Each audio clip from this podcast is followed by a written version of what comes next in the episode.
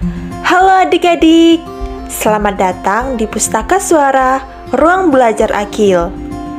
Kakak akan menceritakan sebuah buku yang berjudul Desa Lima Tiang. Buku ini ditulis oleh Muges Malvia dan diterjemahkan oleh Hana Farida dan Beni Ramdhani.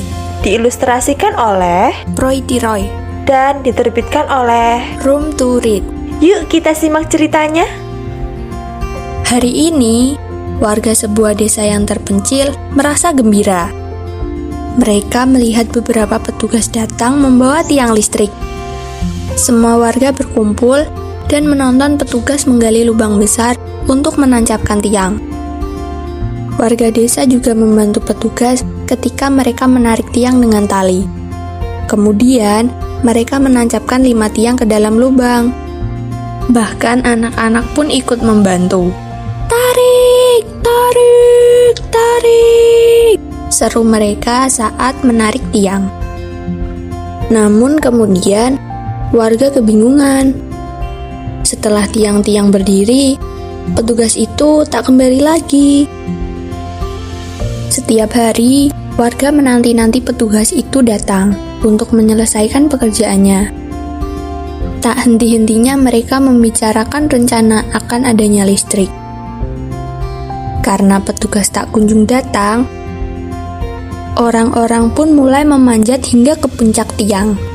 Dari sana, mereka bisa melihat sekeliling hingga desa terjauh. Hari demi hari pun berlalu, namun petugas listrik tak kunjung datang. Pada suatu malam, seorang anak perempuan mengambil lentera dari rumahnya. Kemudian, dia memanjat salah satu tiang dan menggantungkan lentera itu di puncaknya.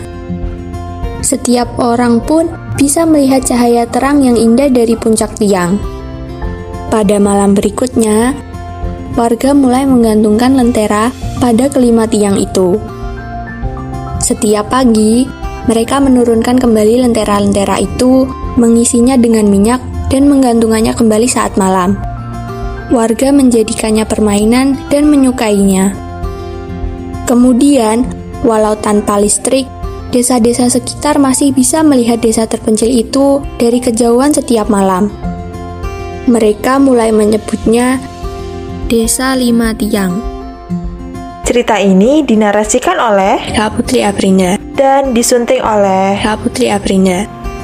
Buku Suara adalah program alih media buku anak yang diinisiasi oleh Ruang Belajar Akil guna memberikan alternatif media belajar bagi yang membutuhkan.